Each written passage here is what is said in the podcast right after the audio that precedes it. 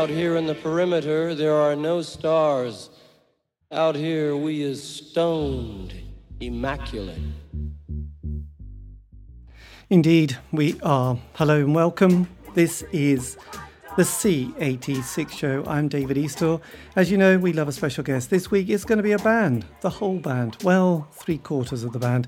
It's the Silent Boys, all the way from Virginia, the USA, who, um, yes, were happening in the mid 60s. That's a lie, in the mid 80s.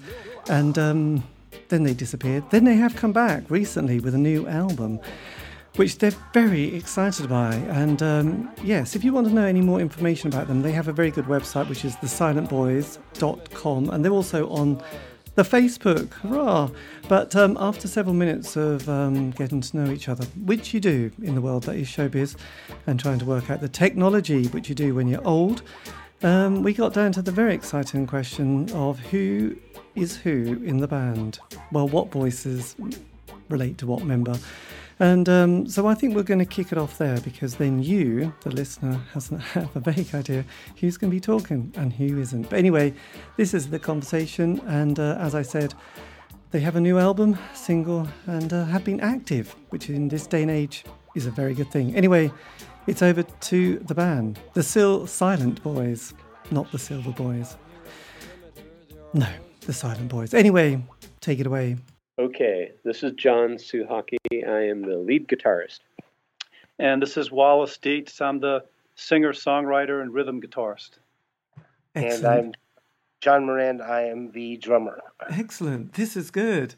And I can see from your profile the rhythm, guitarist, vocals, and lyrics. So this is good. So look, I do I do this show called the C86 Show, which I've been doing for over three years, and been interviewing like a lot of bands from that period. So obviously, um, yes, been hearing the life story, that life story of the band. So is it possible to get a little bit of a background of, of how the Silent Boys came into being and, and sort of what was kind of happening in your lives during that period? Um, well, it's a bit of a long story. Long um, time ago. Uh, when I, I started playing guitar when I was in college, and I played a lot of basketball, and I, I messed up the pinky on my chording hand, so I, my pinky is pretty useless.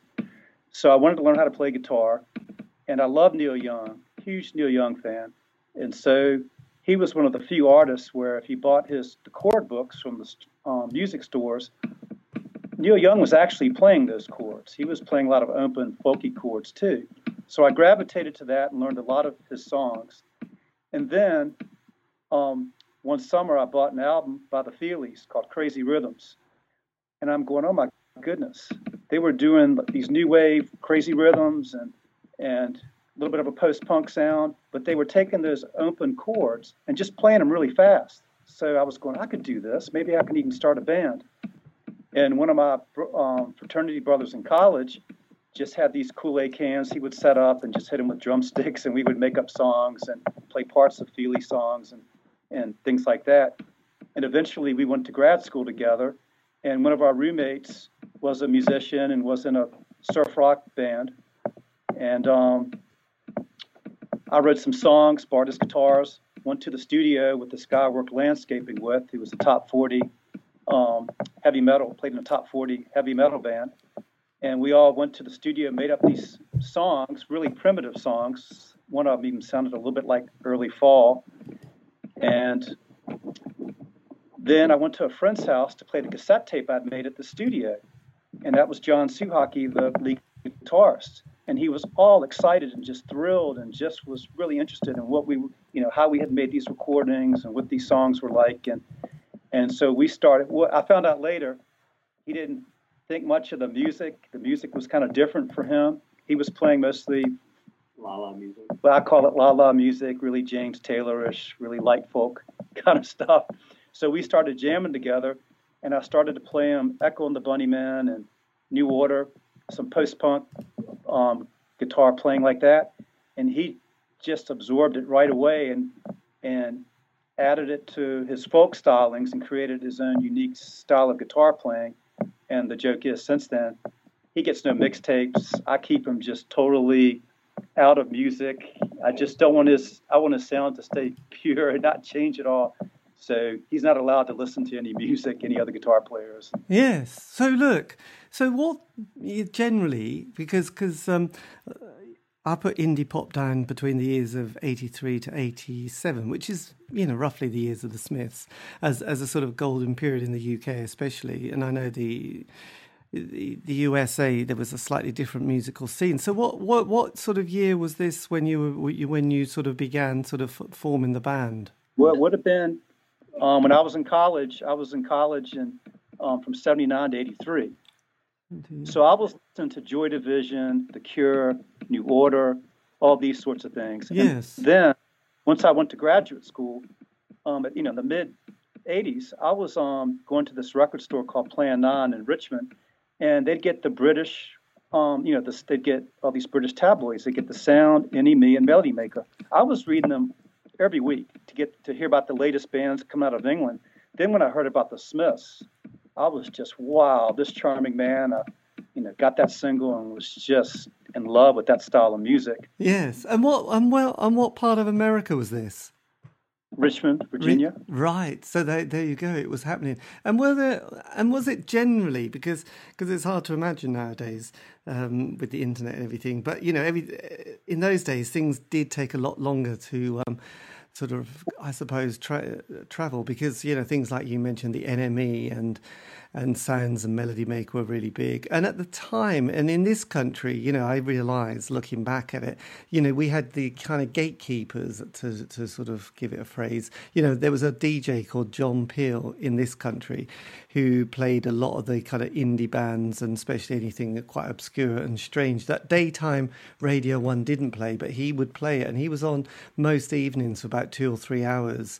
So at the time, even though I wasn't part of any scene, I would record his evening show and then listen to it the next day and the next few weeks, you know, and still have those tapes, the John Peel tapes. And I realized that the, you know, there was, you know, people like me, but mostly sort of living, you know, sort of not in a particular scene or in a gang, but you know, in our little bedrooms on our own, listening to all this kind of obscure and interesting stuff, and people thinking, you know, at the time, you know, the, the mainstream hated the Smiths and, and hated Morrissey's voice and hated his lyrics, but then well, you know, the, that's the funny part. When I was reading those tabloids um, on a weekly basis, I, when the when Sarah Records came out, they all the reviewers were slagging um, the Sea Urchins, that song Pristine Christine, and they were slagging the Orchids and making fun of all these fake sissy bands. And but I could read between the lines because they were also mentioning the Velvet Underground and they were mentioning the Byrds and this jangly pop and really emotional music. And I was going, boy, that sounds like I'm really going to like that. So I started Sarah Records. I already liked Aztec Camera, I knew about. Yes. Records came along, and I've I've got every single. In fact, I have the C86 album vinyl. Oh my god, that's so impressive! I am I am impressed. Yeah, because in a in a funny sort of way, you know, you had that you know roughly. And there was other scenes inside, but you had the punk scene in the seventies, then post punk with bands like you know Magazine and PiL, and Gang of Four, and then and then you had a sort of there was a bit of the new romantic scene and that electronic world that was mm, you know Depeche Mode and Soft Cell, and then Duran Duran, and that was kind of the mainstream. But then you had the indie sound, and that sort of ran through quite a bit of the eighties. But then a lot of the bands that I interviewed and and loved kind of started to sort of peter out towards the end of the 80s and a lot of it was the fact that most people who've been in a band they survive about 5 years and then they sort of grow to hate each other and fall out. And normally that's the end of the band. But then you also got the scene that changed in from the indie scene. That there was the dance scene. So ecstasy came along, and suddenly everybody was starting to think, no, we all want to sound like the you know Primal Scream, the Stone Roses, the Happy Mondays. So that so that kind of wiped, right. wiped, wiped out a lot of those bands. But then you had the, as you said there, the, the Sarah record world that came along with all this kind of slightly melancholic angst. And and again, it didn't seem like a big scene, and the, and the music papers really hated it. Luckily, John Peel kind of gave it some airplay. But but bizarrely, Sarah Records now is probably bigger now than it was back then. Yeah, but it didn't get much coverage. You know, on the college radio stations around here, they were playing the Smiths a lot. You know, The Cure, um, New Order, they were getting heavy radio play here on college radio, and that's what I was listening to. But they were not playing Sarah record, you know, and they weren't even playing like the June Brides or the Brilliant Corners or anything, um, or the Felt, anything like that. Yes, and so it sounds like you were sort of you you were absolutely on on on the sort of like that indie alternative zeitgeist. You know, you you sort of definitely picked up on all these particular obscure bands. Yeah. But I was, and I like some of the baggy stuff too. Like you said, when everything started going baggy, that Manchester kind of scene with the Happy Mondays and that sort of thing. Yes. Uh, I like some of the, I like the Farm, and I like a few bands here and there. At the with the Charlatans, weren't they one of them? Yes, the Charlatans came along as well. So then, when did you get your first, you know, studio moment and recording? Well, we recorded a lot in the mid '80s.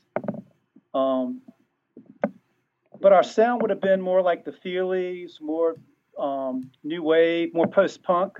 And towards the end, we recorded. We have a, a CD of recordings out called Progression that takes all of our songs, well, the best of our songs from '85 to 1991, I believe. And towards the end, I was getting more influenced by C86. So I was start, starting to write songs that were more pop. Wrote a song called Saturday and People Change Like the Weather. And when the, we I kind of broke up the band, I wanted to go that route. That was like the blueprint for future recording. So things that really were more affected by C86. And, and I, I couldn't play, I'm not, because of my finger, I never sit and try to copy what other people are doing or figure out what chords they're playing because I wouldn't be able to do it anyway. So I really can't do like the style that Sarah does, even though I would like to. So I guess I gravitated more to the C86 yes. sound, has rougher edges, but still melancholic and some um, a little bit of toughness to it, I guess. Yeah, because most bands in this, you know, a lot of bands anyway that I've interviewed, they have that five year narrative. They, you know, they get together, they, they spend a year, 18 months making a bit of a sound. You know, John Peel picks up a single, which is kind of quite quirky and interesting because he, that's what he seems to pick up on. They get a John Peel session, they, you know, record three or four songs. They do the first album, things are going well the second album not so good. And if any bands in the UK tour America, that completely finishes them, and they come back and break up. And bizarrely, you do have a five-year narrative, don't you? Well, what what happened was is so um, John Hussier, Suhaki, the lead guitarist, he left the country to go teach community college in Hawaii, and so that's when I and I started having children, and so I just put my guitar aside for eight years. But then I met um, Peter Hondorf, who was running um, TweeNet. Oh and, yes. Um, and he had the record label that he had. So he was here for a music festival, and I met him and played him some of the Silent Boy stuff we recorded in the mid '80s. And he goes, "I like that." And so he put Saturday on one of his compilations, and then another indie label um, out of California, small twee label, put out a song, and Fire Station Records um, put out a song. And so I started thinking maybe I better pick up the guitar. So after eight years, I picked up the guitar and started playing again. Wrote some songs and called up. Uh, the album's called Princess by the Sea. Called up John Suhaki and said, "You got to come to Richmond. Let's just record these seven or eight songs that I have." We exchanged uh, cassette tapes back and forth. It was '99. Yeah, 1999. Right. And so he comes comes into Richmond to now. John Moran, the drummer, was our engineer at the time. And he did play on some tracks. We had drummers come and go in the 80s. And John Moran, our current drummer, every now and then we pull him in to play some tracks. But when we reformed in 1999, I wasn't, I didn't know he cared. And so I got some other guy to play drums and found out later that John was like, man, why didn't you ask me? And so since then, he's been our official drummer. Excellent. I got it. Our, then, but he's, he also, you know, he's an engineer and he's head of a. In fact, we're sitting at Sound of Music Studio. I'm a partner with it now, and um, John Moran, he's the head engineer there and owns the studio, so he records all sorts of bands. Um, yes. So we started. We got got back together in 1999, and I think it's we've done eight albums total. Our eight, eighth album is about to come out in May. Excellent. This is good. And you recorded these on Walrus Records. Was this an indie label from America? it's my own. It's my own label. But when I played a lot of basketball, there was a little kid at the basketball uh, at the playground where I used to play, and he couldn't say my name Wallace. He called me Walrus. Nice. Wallace. So I just started calling it Walrus Records. Ah, fantastic. So when you listen when you listen back to your compilation progression, eighty six to ninety one, um, yes. What what do what are your memories of that? It, youth. Yeah, youth and and being in the studio and like vacation, just hanging out in the studio all day, all night, um, drinking beer, eating 7-Eleven hot dogs, yeah, just junk, dogs. eating junk food, and just having a. You, it was, yeah, it was a lot of passion and love. and also, a lot of times I didn't have the lyrics all prepared, so there was a little bit of um, stress and anxiety. And I think that kind of is good for music sometimes. I usually like bands' first albums because there's a there's a sense of urgency, or there's you know they're not they're they're a little scared and worried and nervous, and I think that makes the music more exciting sometimes because it might fall apart at any second. So there's a little some tension there. So I think progression is a good word too because we clearly did progress in terms of the overall quality and the focus of the music. Yes. And I think I believe, and then the last couple of years it's accelerated even more as you know as we've all been involved in the music business again a little bit more and. Um, and we brought in a bass player. We actually um, all of our recordings up to a few years ago, John Suhaki, the lead guitarist, plays all the bass lines. Yes. And the deals was we, we found somebody here in Richmond, um, Michael Click, who couldn't make it here. Um, so he's our permanent bass player. Yes, because cause, cause you the, the, the you definitely have urgency, don't you? Because most people have the urgency when they're young and they're and they sort of you know have that intense period like the Smiths. They were on it for five years. They you know released probably an album a year at least. Uh, you know, at the at the minimum, they were touring all the time, and eventually the whole thing becomes too much, and the wheels fall off, and it ends in a messy way. Whereas whereas you sort of did the first, you know, album, which is a kind of I suppose it's a collection and compilation of all your yeah. recordings. Whereas actually in the O years, the noughties as we've slightly called them, you know, you were bringing out almost an album a year for sort of that that well you brought out four albums in the decade and then sort of two quite recently with a third sort of coming so is it is it the case because often people have struggled you know struggled to sort of know what they want to sing about or or sort of you know getting inspiration whereas that seems to be sort of flowing more now than it did back then? Well because i was a um, i just retired but i was a school guidance counselor for 31 years so, you know, studying psychology, going to workshops, working with students and families, that gives you a lot to pull from to write songs. So, a lot of my songs have a counseling theme. It might be a song about independence, it uh, might be a song about redemption. Well, um, um, let me uh, add that, yeah, in terms of lyrics, uh, that's certainly true. And Wallace is super strong on the lyrics, but you need to complement that with his strength on on melody. Finding Joey's got perfect melody. Yeah. Um, and, and some people have perfect pitch. I have perfect melody. and, and and it's it's always the search for that that that perfect melody, right? And so that's a, there's just this wellspring of of creativity. Uh, the I would say the lyrics are more craftsmanship, uh, though there's certainly craftsmanship in, in organizing the songs, arranging them, uh, but there's just this wellspring of creativity, uh, and that that at least for me as the lead guitarist is the, the funnest challenge is finding that perfect melody. Yes. And uh, like uh, in, in a sense, it's like panning for gold.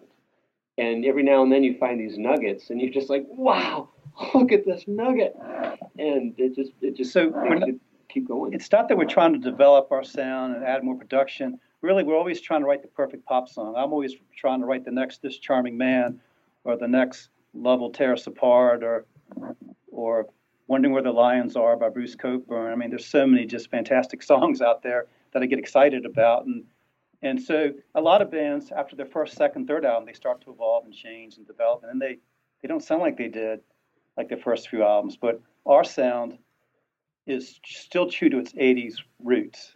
Yes. Um, one of the things too about the sound of music is that we've had artists, everybody from the Kills to Daniel Johnston to Sparklehorse to Royal Trux to you name it, to Hanson to GWAR, whatever, over the years. So there's been a lot of um, reasons to stay in touch with the music business and to um, sort of see that really that being what I call the survivors, the people that don't give up and get day jobs, but just keep going, um, often end up in a position to be able to make really good music. Yes. And we're lucky in that way.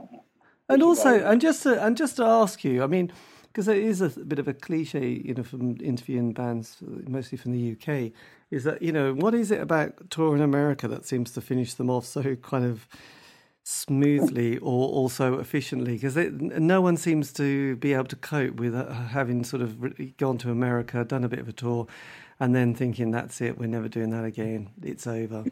Yeah, because we've never toured America either. it's going to tear us apart. It's a very big country, for one thing. Traveling. It's kind of overwhelming. I can see the um, the idea that England is so compact that something can be exciting in an entire country Whereas America is just so gigantic that you could be big in different countries. Say twenty or thirty cities, you could be popular, but then the rest of the United States people are like, oh, I don't really know who you are. So in that way, I can see how like a band doing their first tour of America could kind of be overwhelmed by You're diluted. the drives and just the whole, you know, thinking that maybe coming into America was going to mean more than it did or something. Just like when bands go to England from here to tour, it's not it's expensive, it's hard, it's um, you know, it's exciting to do it, but yeah, it's it's the job part of being in position. I get, I guess with the UK, uh, you can virtually do the whole. You know, you could cover most of it within a week. You know, quite happily. You can go from I don't know Glasgow down to Liverpool, Leeds, Manchester, you know, kind of down south to London, Brighton, Bristol, and think, well, we've just about done it, you know, and do Dublin and Belfast, and you think, well, I've, you know, yep. and it's probably not going to finish you off physically. Whereas I think with America, it probably, you know, is quite you know, I know I know a few people saying that, you know, you'd be doing one of these kind of long drives, and then suddenly you'd have to do a detour for three hours and go to a radio station to say, "Hi, we're we're members of Carter the Unstoppable Unstoppable Sex Machine" for five mm. minutes, and then get back in the van and drive off for another four hours, and thinking, "Why did we just go and do that for?" You know, but it's like, oh, we were told to do it, but afterwards realize it kind of finishes most bands off. Exhausting we'd like to come to England and tour though and see if it can, we can survive it. So yeah. we'll see what happens. yes, God knows. I don't know. Yes, well, yes. I think at the moment it's probably quite easy because the weather. I don't know. We've had a bit of yeah, bit of flooding, but apart from that, it's it is small and quaint and full of historical interest. So look, having sort of got the band back together and doing it again, obviously you you're avoiding the pitfalls of what being in the band's all about. So does that mean that you're sort of picking up new members, you know, audience members? Who who sort of who didn't hear hear you the first time. I just wondered what what sort of people are beginning to sort of uh, listen to the band again. Well, what's what's kind of neat is that the so we were just joking the other day that we haven't changed the settings on our amps and instruments since the 80s. We pretty much when we record and play, we keep all the settings pretty much the same, the effects and everything, and so here we are still being faithful to the eight, playing like we're in the 80s, but all of a sudden in the United States, retro 80s is really kind of the thing now. If you listen to college radio, I think these um, the younger generation were growing up and listening to their parents, you know, record collections, and they were listening to the Smiths and the Cure and those sorts of bands and and the Replacements, and um, so that college radio today isn't that far removed like there's a, a record label in Brooklyn called Capture Tracks. Go and listen to those bands like the Wild Nothing and DIIV and the Minks, and they all have this 80s influence, this huge 80s sound. So it's kind of neat that here we are doing what we were doing in the 80s and have our roots there, but the music is still relevant today.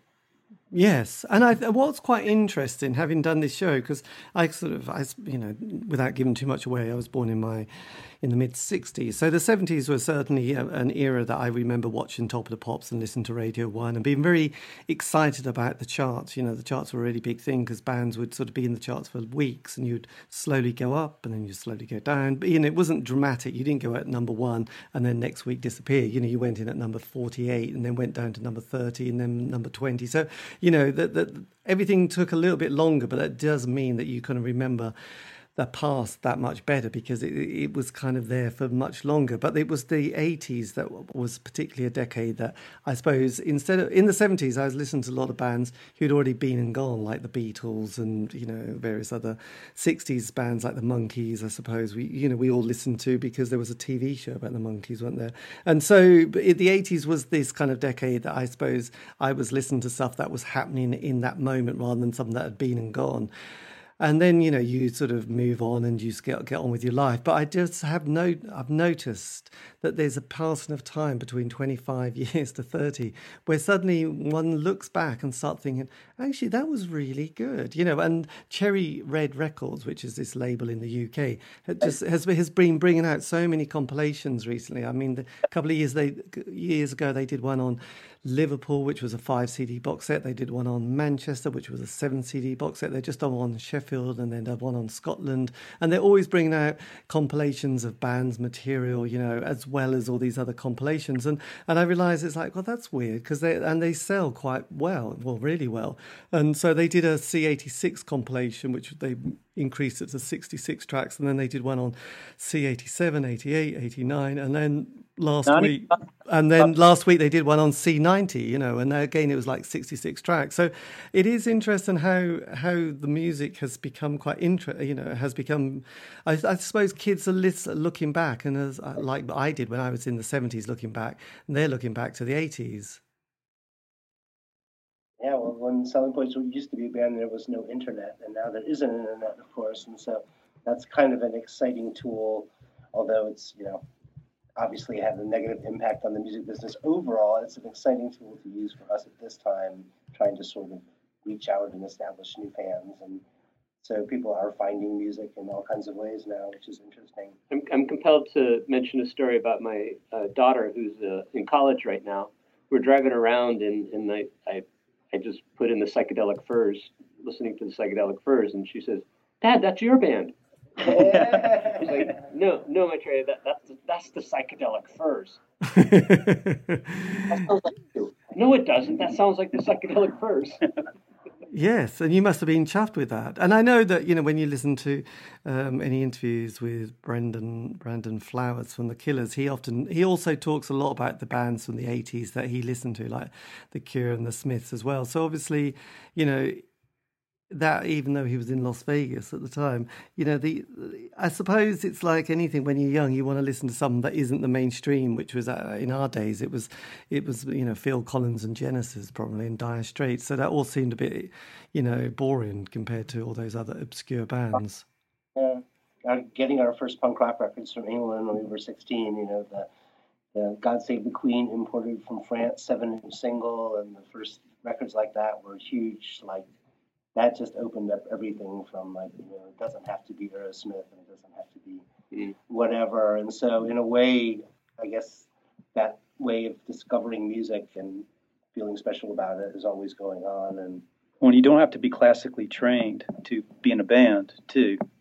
Yes, this is true. You, you know, and when you're on, you know, I mean, the C86 cassette, when you listen to it, it was 22 tracks and quite a lot of the bands, you know, the production was quite raw and rough. You know, like the shop assistants, or we've got a fuzz box, and we're going to use it, and the mighty lemon drops. You know, so it was quite, it was very interesting how, you know, it was just all about the passion and, and interest. You know, the the sort of the the feel of it. But you could tell that the bands probably weren't thinking this is going to be a career for us, like you know, someone like U2 or Simple Minds. But but I think the point is that the younger generations, you know, 20 and 30 year olds now are are open to this sound, where my generation, the 50 year olds, are still stuck in classic rock. They want to hear Aerosmith, ZZ Top, and and Led Zeppelin and Rolling Stones. So when I play my friends the music I'm doing, uh, they kind of roll their eyeballs in the back of their head. They don't get it. Yes. So did you? Never, so as a never, this and the Cure and Echo and the Bunnymen and all the sound and all that stuff like I was. And but the 20 and 30 year olds, when they hear the music, they go, "Hey, this is chill. This is really interesting." So, did you feel like an outsider during this time? Was it very much like? You know, the, you know, it was the music that you liked. You weren't just listening to it to try and sort of, I don't know, be be cool oh. and interesting. But actually, you you were sort of that isolated you or alienated you. Well, not really, because I've always made music for an audience of one, me. We were also really, really lucky to have a great record store in our town, which maybe every town doesn't have, but having a record store that was kind of like your gateway to the bigger world of music. You drive there every week and see what Plan records they yeah, Plan Nine Records in Richmond was one of the best record stores, still is. And so that was sort of our portal, like the internet would be now, I guess. You know, plus it was a Yes. experience. But, but, but with the Silent Boys music, we never worried what an audience, how they would react, what they would think. We were just making music to make music. And I was just trying to chase the perfect pop song. And John Suhaki was, we sit down and we go through measure by measure each song and work out each note. Every note is well placed, every note is considered. We go back and forth, change the orchestration of the songs, always trying to make it as catchy as possible. Um, we put a lot of time into um, arranging and creating melodies, and even how I sing each vocal line of a song. I think about every everything matters. Everything has to have some importance to the melody. Yes. Even if, even if it's a verse, you still got to sing it in such a way that it's memorable, it's catchy. So we're very painstaking. The, the, like I said, I used to go to the studio in the 80s and write the lyrics as I was in the studio. Now I write them and go over them and go over them and then go over them and then keep, because I'm scared to death that this, when it gets out there and it's recorded, I can't change it. And I don't want to have something out there and just wince it when I, why did I say that? I shouldn't have, that was, I even had my wife proofread what I, you know, edit it and say, Wallace, that's kind of cliche. That's kind of, everybody sings that. So I'm always looking for an interesting image, a different way to say things. Yes, and one thing that trips a lot of bands up is is kind of like the admin, the publishing. Did you because you, it was your label? Did you manage to navigate that kind of sometimes disappointing and, and sort of confusing world without feeling like you'd all been ripped off? We were pushing ourselves. Yeah, other than That's the problem. uh, we were not Promoting pushing ourselves. other than the, with the music itself. No promoter or anything. We we we would um because John moved from Hawaii to Burlington, Vermont to Colorado. We've never been able to play live since we were formed. So what we do, we'd record an album. I'd I'd order 500 copies, and they'd sit in a box, and I'd send, you know, in the early 2000s, I'd send 30 copies to, to magazines like the Big Takeover, and to some other reviewers, and then we'd get about half. We get write-ups, and pretty much they were always positive for the most part. And that was great. And that was it. That's all we did. And then we'd go to the next CD. But what I noticed was as the social media in, impact of that increased over the last 10 years, I'd say, those CDs are, were just sitting. I've got just last two CDs were just sitting in boxes. I did nothing with them. Because some of the places I used to send them to in the early 2000s no longer exist. They gave us all these good reviews. The whole terrain has changed. It's all, all driven by social media today. And so for the first time for this new album that's coming out in May, we've decided, you know, we need probably need to promote it and do something with this. So Oh, really? I know. my wife has been bugging me. Why don't you? Do something with it. We are doing something with And my my wife Carly is actually handling all the social media. It's funny. We have um, we released one single, Tilt a Whirl, with the video, and we hired a publicist, and she sent it to a friend who works for a national publication, um, a national outlet, and he saw the song, heard the song, saw the video, and goes, "Wow, that's retro '80s. That's really big now. I'd like to do a story on this, but my editor won't touch it." And she goes, "Why?" Well, look at their Facebook numbers. Your, their Facebook numbers, they don't even, they have under 100 Facebook likes, followers. And um, what was the other thing you said? It was, it was the, um, there was something else that we were off on. Playing live. Well, you said playing live, but also just getting you know your social media sites. The, to this guy, the problem was that, Photos. yeah, oh yeah. So all the photographs we sent as a part of the press kit, we'd never done a press kit before. This is the first time we've done a press kit. And all the photos we sent were like us playing at a picnic in our shorts and brightly colored clothes and just really informal pictures, low resolution.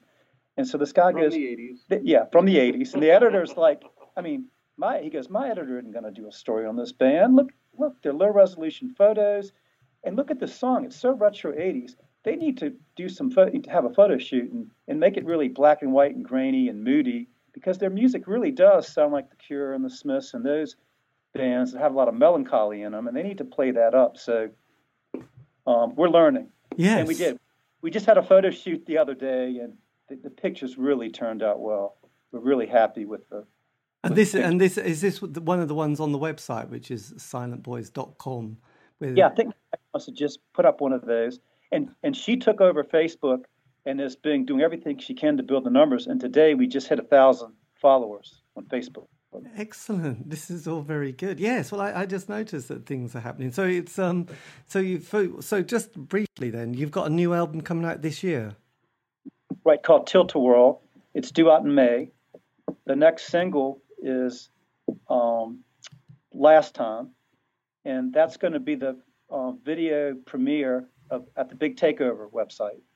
So that's we're really happy about that. That's one of the last few magazines left on the you know the magazine rack at Barnes and Nobles and you know on, on a national level, the big takeover, and um, so they're going to feature that video on March 19th.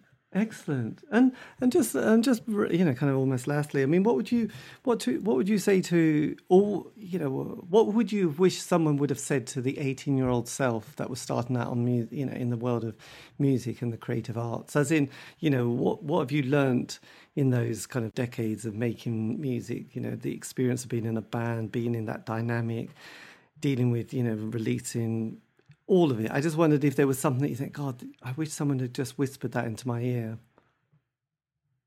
No, don't. Wow. I, that's a good, I, I don't know because I'm pretty happy with how things have evolved. For and, and the thing is, the things people would whisper to me along the way were like, Wallace, you got to make this more traditional sound, and you got to do change the music this way. And I'm glad I didn't listen to people and and made music made the music that I wanted to, like I said, for an audience of one, made the music that I thought was really interesting and cool and and just really give it a big dose of like we have layers of melody. When John Suhaki was playing the bass, you know, we were playing like New Order, that the bass line was a melodic tool. So we yeah, high on the neck, all these high notes. So you could hear the melody and it so it sounds like a guitar like New Order. And so even we would craft melodies for the bass lines. And like I said, for the vocals, I try to sing them in a way that's always catchy or I get rid of them. And then John's guitar leads are all just infused with, with melody. And I think for some people it's challenging to listen to because there's so many notes. One reviewer called it this ha- highly caffeinated guitar playing, and he wasn't being nice. But but I think it's our music. If you listen to it first, I think our music takes several listenings for you to for people to appreciate and understand the level we go to imbue it with with melodies. I do think if someone had, had told me when I was 18 that I would still be a silent boy, now I would laugh and think that was pretty funny. And just for the first time last week, somebody stopped me and said, "Oh, aren't are you in the Silent Boys?" And that made me um, that made me laugh after 30 years of being in the band. So. David, if I were to uh, uh, have someone whisper into my ear as my 18 year old self, it would be uh, stay away from Wallace. stay away from Wallace. Yes. you, have, you have so much passion, right? But how can that be sustainable? Uh, you know, we all we all have our careers that that run parallel in many respects. So you need you need to have that the the, the, the we got to complement each other, right? So that's part. I think if that's a secret sauce to our longevity, it's that we've never had to rely on it for our finances we have our separate jobs, and so so so there's that that that takes away the stress from oh my god we have to get this album up because because we're running out of money because you know uh, that wasn't us. We were uh, we had our day jobs which meant we were able to focus on our music. And it the proof that our passion was genuine is is that we're still here. Yes. And that's that's amazing and still friends. Yeah. Best buddies John is trying. It's like the Illuminati. John is always trying to get out of the band. John Moran, the drummer. yeah, but it is truly based on the friendships. Actually, if you get right down to it, because the Silent Boys are you know that thought of replacing somebody would be that would be a hard thing to do. So yeah, we're pretty lucky that we have managed to stay friends for this long. So. Well, and a big big thank you to the Silent Boys for giving me the time for that interview. All three members John John, Wallace Stars. Anyway, like I said, new material, and uh, yes, you can find it on. Yeah, I think they're they've got a, the website, which is uh, thesilentboys.com. They're also on Bandcamp and probably on Facebook, so check it out. Um, and yeah, consume everything because frankly they're fantastic. So a big thank you to them. A big thank you for you listening. This has been David Eastaugh, the C86 Show. If you want to contact me, you can on Facebook, Twitter, Instagram. Just go to at C86 show. Also, you can um, see all the archive or listen to them even. Um, you can find that on Spotify, iTunes, Podbean. Check it out. It might just change your life. Anyway, stay safe. Have a great week.